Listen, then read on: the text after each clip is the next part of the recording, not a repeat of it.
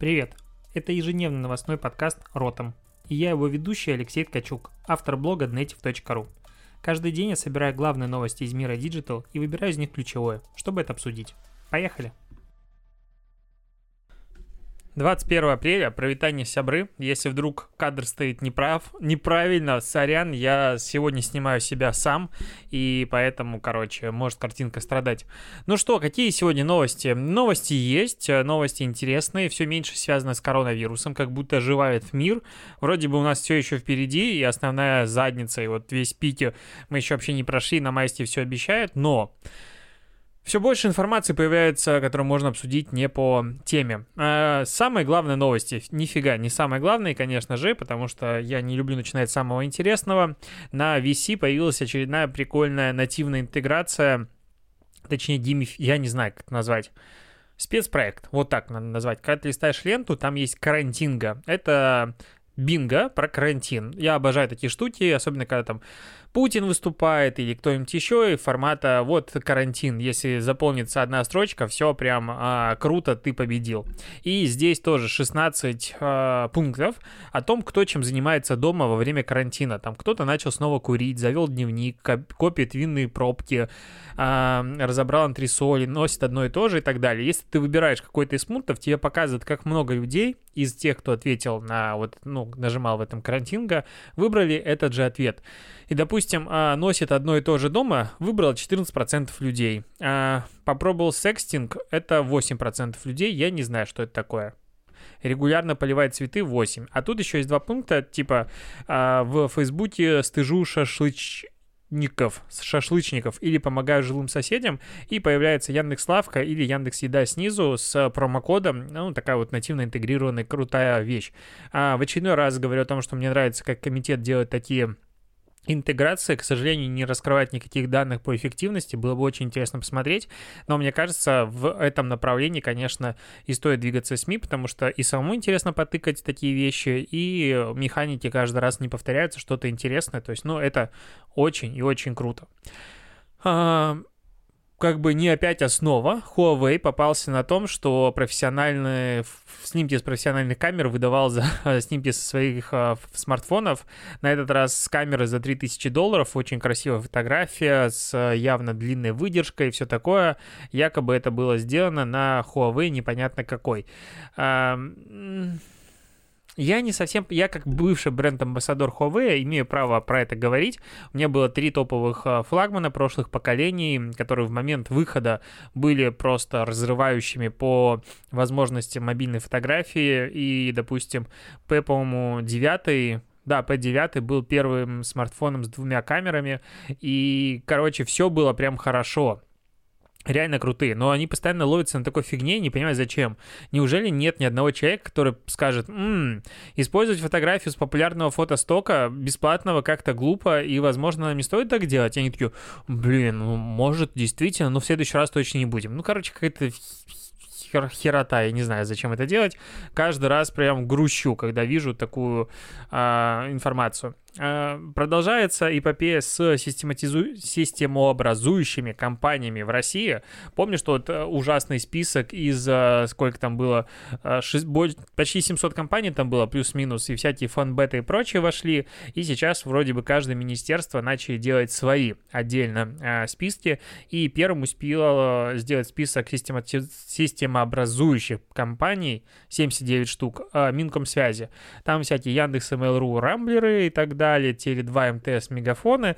Короче, честно говоря, ничего удивительного. Все вроде бы, кто должен там быть, там есть. Правда, вот Медиаскоп, каким образом эта системати... системообразующая такая компания, не совсем понятно. Вроде как по выручке они должны были мерить, вроде как еще почему-то. Ну, то есть есть Медиаскоп, а есть э, НТВ. И вот Медиаскоп вроде бы не самая большая компания. Ну, если она образует отрасль, может только так. Ну, в комментариях опять срач. Просто говорю о том, что новые списки появились. А, прикольно про то, как а, развивается digital мир, потому что сеть магазинов Whole Foods от Амазона, они разработали, ну, наверное, называется нейросеть, правильно говорить нейросеть, ну, типа в статье называется тепловая карта, которая оценивает риски объединения сотрудников профсоюза в разных магазинах. У них 510 магазинов. Каждый из магазинов оценивается по 20 показателям. И если а, система подсвечивает магазин красным, ну, логично красный, то, э, хотя тут вдвойне смешно, сейчас объясню почему, то э, надо туда отправлять спецкоманду, чтобы делать так, чтобы там не образовался профсоюз. Профсоюз — это же что? Социализм. Красный цвет — это что? Это Советский Союз. Короче, надо, чтобы флаг там появлялся, и, короче, Ленин начинал маршировать. Интересно, как в Америке, ну, не, не интересно, точнее, а у, даже страшно, как в Америке, какую силу и мощь э, имеют профсоюзы. Я смотрел очень крутой выпуск, если вдруг у тебя есть там час-полтора времени на YouTube, э, возвышение и падение, как он называется, автомобильная столица Америки. Э, да ё-моё, вот как обычно, я забываю все. Воз... Э, автомобильная столица США. Я вот все, Детройт, Детройт, это вот просто стыдно, я специально резать не буду, чтобы мне было стыдно, и чтобы в следующий раз я такие названия не забывал. Так вот, есть на YouTube очень крутой выпуск у Астафьи Стас, по-моему, так его зовут, это видеоблогер про автомобили, и он э, автоподборщик и все такое. И он начал делать исторические выпуски. Это, конечно, титанический труд, и э, там о том, как раз как Детройт стал автомобильной столицей, почему, как развивались американские бренды, и почему все в итоге пошло туда, куда оно пошло. И там как раз, ну, как бы спойлер, ключевую, э, можно сказать, веху сыграли профсоюзы, которые просто родились в моменте, когда это они должны им были создаваться, и они просто задушили все. И казалось бы, ну вот мне, белорусу, в котором вроде бы профсоюзы есть, но все, что я знаю о деятельности профсоюза в Беларуси, то, что у них есть свои дворцы. никому не нужные, в которых происходят какие-то никому не нужные а, кон- эти концерты. Но в Америке капиталисты, вот эти буржуи, боятся профсоюзов, потому что они объединяются, люди объединяются и просто нагибают а, своих работодателей, и дальше становится очень сложно с ними общаться. Я не совсем, а, ну, я считаю, что профсоюзы, скорее всего, это хорошая все-таки вещь для работников, но в той а, форме, которой они существуют в данный момент, особенно в Штатах и, по-моему, во Франции, это какая-то это лажа. Ну, то есть прям вообще лажа. Я типа нанял тебя, а ты сейчас начинаешь бастовать и говоришь, что я не буду работать на тех условиях. Ну, не будешь работать на тех условиях, уволься. Я как капиталист, как человек, э, который вырос в капиталистической семье, э, хочу сказать так, типа, не нравится, вали. Ну, вот такая логика должна быть. А если я никого не смогу найти на твое место, ну, тогда я, наверное, буду повышать а, какие-то количество денег, которое буду платить, или улучшать условия труда. Ну, условно, так, конечно же, нельзя говорить до конца, потому что профсоюзы много чего и хорошего принесли, но то, что я начинаю читать, допустим, что дороги сложно чинить в Штатах, или еще какие-то многие вещи, или там в автомобильной промышленности что происходит, профсоюзы входят в совет директоров, типа, и они туда заходят с ноги, и они диктуют другим условия, как должны они вести свой бизнес. Вот это, конечно, странно и дико. Но в любом случае, теперь, если раньше платились специальным людям, которые обнаруживали и должны были гасить очаги профсоюзов появления, то теперь будет это делать нейросеть. И вот, казалось бы, всего лишь 20 параметров, а, а там еще параметры надо зачитать какие. Сейчас, секундочку, секундочку. А, так, так, так, так, так, где там были? А, вот, а, экономические и демографические условия, уровень безработицы и количество бедных семей в районе, средняя оплата труда, количество обращений в отдел кадров, близкое расположение магазина к профсоюзной организации и количество нарушений зарегистрированных в этом магазине, а, текучка, кадровое и расовое разнообразие и так далее. Короче, параметров дофига, и что интересно, получается, алгоритм может по там, 20 всего лишь параметрам определить, когда реально действительно велик шанс рождения профсоюза, то есть мы, как люди, как вид, супер предсказуемые существа. То есть если совпадает вот такие условия, получается профсоюз. Все понятно. То есть а, если бы в Америке нейросети появились там, в 30-х, 40-х годов, охоты на ведьм и коммунистов там бы не происходило, и никого бы не обвиняли, потому что, а, вот там, вон там коммунист, ну, условно, можно было бы все легко понять. Ну, короче, очень пугают, с одной стороны, эти технологии, с другой стороны, воодушевляют, потому что, блин, интересное время живем. А особенно интересное время тем, что ВК, ну, просто совершили революцию сегодня. Они сделали то, о чем их никто не просил. ВК разрешили а, продвигать личные страницы через рекламный кабинет. По сути, я даже не знаю, типа, зачем это делать и добавить. Ну, э, раньше было ключевое различие между группами и личными страницами в том, что личную страницу нельзя продвигать, группу можно продвигать, все остальное, ну, там утрировано. А, конечно, появилось много новых функций, типа динамические обложки, там подкасты и все такое, но в целом это была ключевая разница. Сейчас личные страницы можно продвигать, то есть как бы можно на базе личной страницы развивать свой блог по логике, по логике за этим шагом, если это пока в рамках эксперимента, если этот шаг будет успешен, то стоит развивать и э, ну, интерфейс личного страницы, то есть добавить тоже там какие-то, а, что там, обсуждения, не знаю, ну то есть вот что, зачем личную страницу продвигать как блог во ВКонтакте?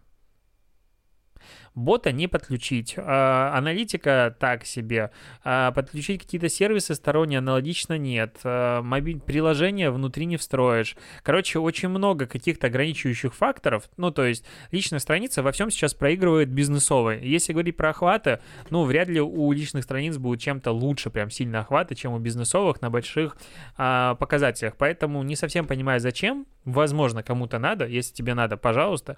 А, в комментариях на VC. Вот я всегда с этого горю. Вот VC, казалось бы, ну, топовая площадка с точки зрения там адекватности бизнес. Ну, мне ее хотелось так считать, но сейчас я комментаторов все меньше и меньше этим считаю.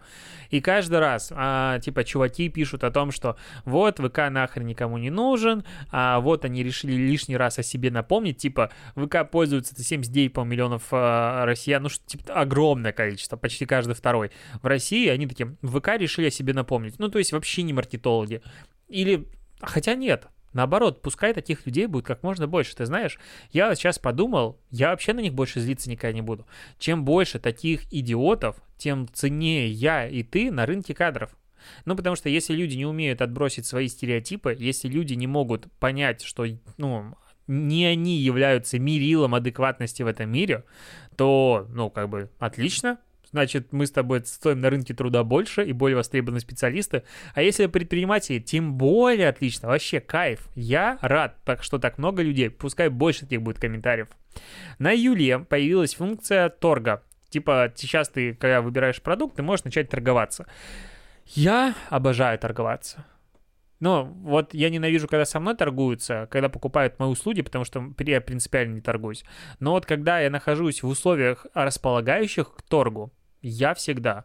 Ну, формата на рынке, что-то покупаешь, где-то побольше, поменьше. Что-то поболтать просто, даже вот ради купички, как говорится, то почему бы нет? Мне кажется, наоборот, ну, приятно всем участникам торга, когда это происходит, ну, весело, э, по-доброму. Никогда там пытаются душу из тебя достать, а вот по-доброму. Единственное, что я не торговался за машину, но меня сбило то, что мне абсолютно новые 17-дюймовые колеса подарили на дисках классных, и я их сегодня забрал, вторые, пару.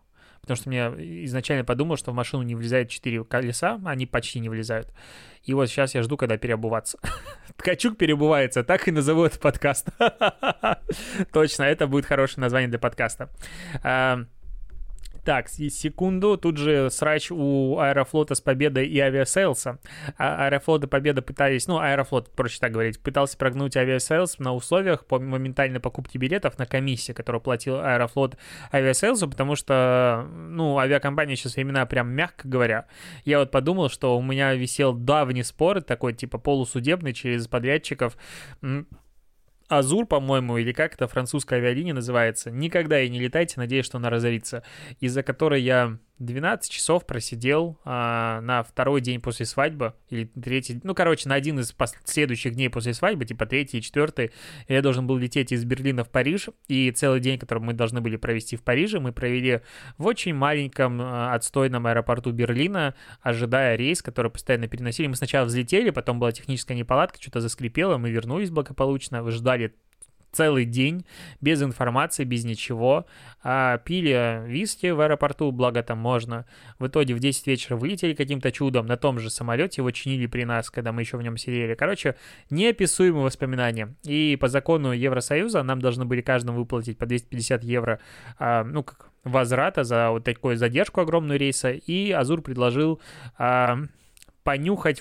Короче, Азур плохая авиакомпания. Я к чему?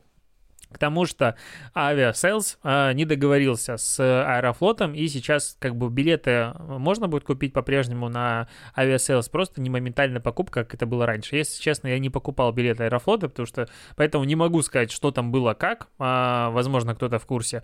Ну, короче, они посрались. Посмотрим, не будет ли какого-то бойкота от авиакомпаний к агрегаторам билетным, посмотрим, ну, реально там может какая-то быть такой прецедент, и их попробуют нагнуть, но я переживаю за авиакомпании Aviasales, потому что с точки зрения IT-развития эта компания, она классная, у них э, были очень крутые проекты. Вот э, к концу года вот э, по поводу поиска авиабилетов по, допустим, как это называется, футбольным командам. Я забыл слово футбольной команды. Куда ты можешь полететь вслед за своей командой или загружать туда плейлист, синхронизирую. А тебе бы авиа этот агрегатор предлагал, куда полететь на интересные концерты. Это как раз тот уровень развития, который мне интересен. То есть и сейчас, насколько я помню, Лебедев э, ну, рекламировал, он купил часть доли в сервисе, а, в котором ты можешь э, формата сказать, что у тебя есть три дня в Европ, на Европу, и тебе маршрут построит, тебе система построит какой-нибудь интересный маршрут на три дня по Европе, чтобы ты поехал. Потому что вот у меня есть проблема, не знаю, как у тебя, я, допустим, из-за этого много и не путешествовал раньше, что хочется куда-то поехать, но но типа не знаешь куда, и сидишь, перебираешь. Ну, вот формата есть время, есть деньги, куда поехать, не знаю, проблемы белых людей. И вот в таких случаях, мне кажется, такой рандомайзер, который составлял бы тебе маршрут, идеальная вещь, потому что все эти статьи, типа, три места, куда поехать в Европе, такое говно, ну, просто алло. А Эвотер, это который постоянно нам дает статистику по движению денег, потому что производитель онлайн-касс, он а, дал стату по прошлой неделе, как изменилась жизнь малого бизнеса. И вот с 13 по 19 апреля а, доля работающего малого и среднего бизнеса составила 47,8%, тогда как а, на неделе ранее, да, а, было 44,4%. То есть э, люди начали возвращаться, и если смотреть по, по, по категориям, то среди салонов красоты очень значительный рост, 19,4% а, против 8,9%. Интересно, это официально они начали работать или нет? И ателье очень сильно тоже выросли с 15% до 23%. Ну, как бы так. А, малый бизнес начал возвращаться в жизнь, ну, не то чтобы ему разрешили. Видимо, очень устали люди сидеть, потому что, ну, я сегодня а, ездил за резиной, ну, формата, как я, как я выходил из дому. Мы вышли, вынесли мусор, пришли в машину, а, обработали руки, типа, все-все-все этими антисептиками, поехали, взяли колеса, вернулись домой, а не выходя из машины, по сути, нигде. Вот мы шли по, ну, ехали по городу. Во-первых, пробки появились опять обратно. Во-вторых, народа на Невском, возвращался через него, просто дофигища. Про, э, маски, наверное, на одном из 20. И ты смотришь на это, и не совсем я понимаю смысл сейчас вот нашей с тобой самоизоляции, потому что народ на улицах тьма, просто, ну, сегодня погода была хорошая в Питере, факт. И очень хотелось на улицу. Но при этом людей просто они ходят, гуляют. Кто-то бегает по Невскому, бегать. Это просто уму непостижимо. Ага.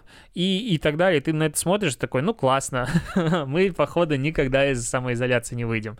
Это новостной digital подкаст, напоминаю. А, Mail.ru Group запустили сервис видеозвонков э, в почте до 100 человек. И туда можно присоединиться без регистрации. Ну, наверное, он кому-то нужен. Я не знаю. Вот в очередной раз, когда Аську перезапустили, у меня был такой, ну, затирач длинный, и сейчас такой же хочу повторить. То есть в моменте, когда ты запускаешь а, какой-то сервис, наверное, продакт менеджер а, какие-то умные люди прорабатывают идею, зачем он этот сервис нужен, зачем в него инвестировать деньги. Особенно это, ну, как бы... А, сервис для видеозвонков на 100 человек в одной комнате, это сложная техническая штука. Но я даже не близок к такой разработке, но примерно понимаю, что это до хрена человека часов на это ушло. И куча мощностей надо для того, чтобы такую э, штуку выдерживать. Но вот смотришь на это, и не особо понимаешь зачем. Хотя, наверное, кто-то пользуется еще Mail.ru почтой. Я вот честно настораживаюсь, когда мне пишут по работе с почты Mail.ru. Вот для меня это какой-то звоночек. С Яндекса норм. С Mail вообще прекрасно. Яху Вперед. Рамблер тоже очень большие вопросы, ну еще больше, чем к Mail.ru. Но вот Mail.ru почта именно по работе, диджитальные специалисты, когда пишут, я настораживаюсь. Вот сразу какое-то у меня такое ощущение. У тебя нет такого? Мне как бы Mail.ru почта осталась в каком-то глубоком а, спам-прошлом, куда ты заходишь, там типа 20 рассылок от Mail.ru, от которых ты либо забываешь расписаться, либо не понимаешь, зачем, зачем они, кому они делали. Не знаю. А, кстати, про, по поводу Яндекса. А, Яндекс тут показал запросы, которые новые, популярные и так далее, как изменяются запросы а, в, в рамках самоизоляции. А, количество купить чемодан запросов упало в три раза, очень сильно, ну, не так сильно, как казалось бы, но сильно упало. Купить хлебопечку выросло практически в два раза, купить велотренажер тоже выросло в два раза. При этом безумным образом выросло количество запросов Zoom, типа даже, не знаю, с практически нуля до 550 пунктов, назовем это так. Steam чуть-чуть изменился, подрос, Airbnb, бла-бла-бла, Car упали сильно.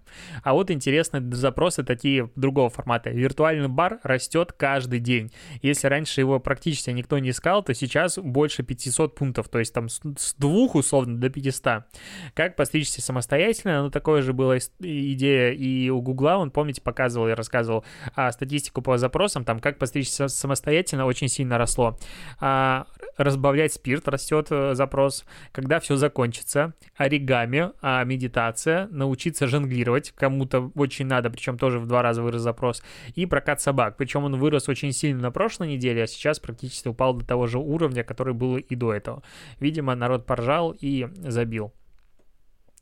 А, я что-то начал делать длинные какие-то подкасты, потому что постоянно отвлекаюсь, но не суть. Еще пара новостей. А, Леди Гага, она выкупала большое количество билбордов в Америке для анонса своего а, новой пластинки, кстати, не слушал еще, и ее она, а, так она ее отложила, конечно, я не слушал, она арендовала эти места, и чтобы они не пропали, она развесила баннеры с благодарностью к врачам. Вот это, на мой взгляд, очень крутой подход. Прям красота, красавица. И там нет такого типа большого лица Леди Гаги, в котором она говорит о том, что я Леди Гага, благодарю врачей. Там просто благодарность врачам. И а, по сути, она даже больше продвинула сейчас свой альбом, потому что об этом напишут, условно говоря, все. А, в рамках самоизоляции пиратские видео очень сильно растут по объему аудитории. Совокупная посещаемость а, легальных онлайн-кинотеатров выросла на 43%. При этом пиратский ресурс как-то Лорд фильм, я, честно говоря, ни разу его не слышал.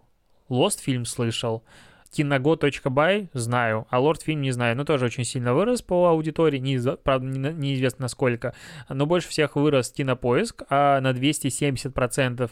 И единственный из онлайн-сервисов, это самая главная ржака и вот бальзам на душу, YouTube упал на 4%, потому что нахрен он никого не упал с этим листом, с этим глючным говном. Я не понимаю, как можно вот столько лет делать сервис, чтобы он просто глючил, как скотина. Ты пытаешься на нем что-то посмотреть, проклинаешь проклинаешь вообще все. Ну, все проклинаешь, потому что он работает всегда отстойно. Какой бы у тебя не был интернет. И ты на это смотришь, думаешь, вот зачем это ТНТ тянет? Ну, просто бесит. Вот. Ну, типа, говорят о том, что люди не привыкли платить за контент, потому что вот у нас нет такой привычки. Так зарплат нет. Если как бы, вот на самом деле, я по себе заметил, в моменте, когда у тебя доход поднимается до какого-то определенного уровня, какого-то комфортного, ты начинаешь ценить комфорт. И окей, я могу посмотреть фильм, условно говоря, онлайн бесплатно, либо я могу его купить условно за 250 рублей на Apple TV, и он будет работать идеально, он у меня останется в медиатеке, он будет просто вас, ну, кайф, ничего не надо геморроиться, просто нажал кнопку, понеслась. И ты начинаешь покупать. В небольшом количестве постепенно привыкаешь. Соответственно, здесь вопросов к России вообще никаких, на мой взгляд, нет. Наоборот, помнишь, я говорил, что один на каждого россиянина приходится, по-моему, по одной подписке в среднем вот у этих платных кинотеатров и прочих-прочих. Это уже рекорд достижения. Это просто обалдеть, какое достижение. Потому что, ну, если зарплата небольшая, то и покупать фильмы как-то не очень хочется я понимаю, что это неправильно, и как бы с точки зрения закона, авторских прав, я как сам кон- как контент-мейкер не могу, не имею права это защищать, с другой стороны, я прекрасно понимаю это поведение, поэтому что они там сидят и гундят. И последняя новость. Одноклассники запустили витрину онлайн-услуг для поддержки предпринимателей и исполнителей. Короче, сейчас, а, так, кто там может а, регистрироваться спорт, образование, товары на заказ. А, короче, ты ну, добавляешь туда свою страницу. А, на витрине вот есть три категории. И а, ты как исполнитель предоставишь услуги, соответственно, можешь находить заказы, все такое. Короче, это в рамках а, сервиса мастера. Он должен был, ну, его анонсировали в конце 2019 года, он сейчас развивается. И, в принципе, одноклассники идут по пути очередного супер приложения, как идут сейчас любая экосистема. Она понимает, что, слушайте, если на моей площадке 40 с хреном миллионов человек, наверняка кому-то из них нужен сантехник. Так зачем этого человека отправлять на условные, не знаю, Озон или еще куда-нибудь. Пускай он у меня здесь его найдет. И, соответственно, разрабатывается все это внутри. Удивительно, что только сейчас социальные сети начали это делать. Возможно, как бы опосля, конечно, быть умным намного проще, но Инстаграм, э, на мой взгляд, Marketplace развивает не до конца качественно, быстро и хорошими темпами. Потому что когда у тебя есть неограниченные ресурсы, в моем понимании, ты можешь нанять, опять-таки, огромную команду специалистов, которые все это сделают. Не хочу выглядеть сейчас необразованным идиотом, которому сейчас объяснят, типа, я все не прав и все не так разрабатывается, но судя по рассказам а, причин реальных, почему Инстаграм долгое время не мог побороть ботов и всего такого, им просто не давали ресурсов, не давал Марк, который Цукерберг. Посмотрим, что будет дальше. Кстати, вот я подумал в конце, что Адам Массери, он является сейчас наверное, идеальным руководителем в составе топ-менеджмента Фейсбука а, как раз для Инстаграм, потому что он такой весь миловидный, весь улыбашка, весь открытый ботаник-очкарик, а, на него смотришь, он прям такой, да, мне так нравится все, он реально очень много начал общаться публично, он в Твиттере многим кому отвечает, и там какие-то идеи типа как бы берет из Твиттера, он делает, а, это реально очень круто, ну, то есть такой открытости SEO вообще практически никто не делает, а, пятничные огромные сессии вопросов-ответов, я представляю, на какую дичь туда пишут. Даже вот даже не представляю. Да, вообще адская хрень. Наверняка он сидит и пробивает себе лицо. А, он отвечает на эти вопросы, по 50 раз про ковид его спрашивают и все такое. И дает интервью и прочее, то есть он везде медийно присутствует, рассказывает о том, как а, Инстаграм будет помогать всем остальным. И вот для обеления а, Facebook это, наверное, один из лучших вариантов с точки зрения пиар-инструментов и управления репутацией. Я, конечно, в этом не эксперт, вот честно, но мне кажется, это не просто так. вот это все, что происходит сейчас вокруг Инстаграма, не просто так, потому что Facebook свою репутацию очень сильно прохерил со всеми этими утечками, Cambridge и так далее, Analytics. И то, что Facebook сейчас начал появляться в каждом сервисе, как By Facebook, By Facebook, типа WhatsApp By Facebook, Instagram By Facebook и прочими, ну, люди, в принципе, не знают о том, что эти сервисы принадлежат Facebook. Это мы с тобой знаем, а по статистике в Америке меньше, по-моему, 20% или в районе 20% знает о том, что WhatsApp принадлежит Facebook. Они начали это исправлять и как бы обелять репутацию Фейсбука. Но вот Адам, а, мне кажется, неспроста, вот такой вот он открытый. Есть у меня ощущение, что это типа его роль. Или я просто уже маркетолог, который никому не доверяю. А на этом у меня закончились новости на сегодня. Спасибо, что дослушал. Услышимся с тобой завтра. В этот раз я не зевал, хотя тоже очень хотел. Пока.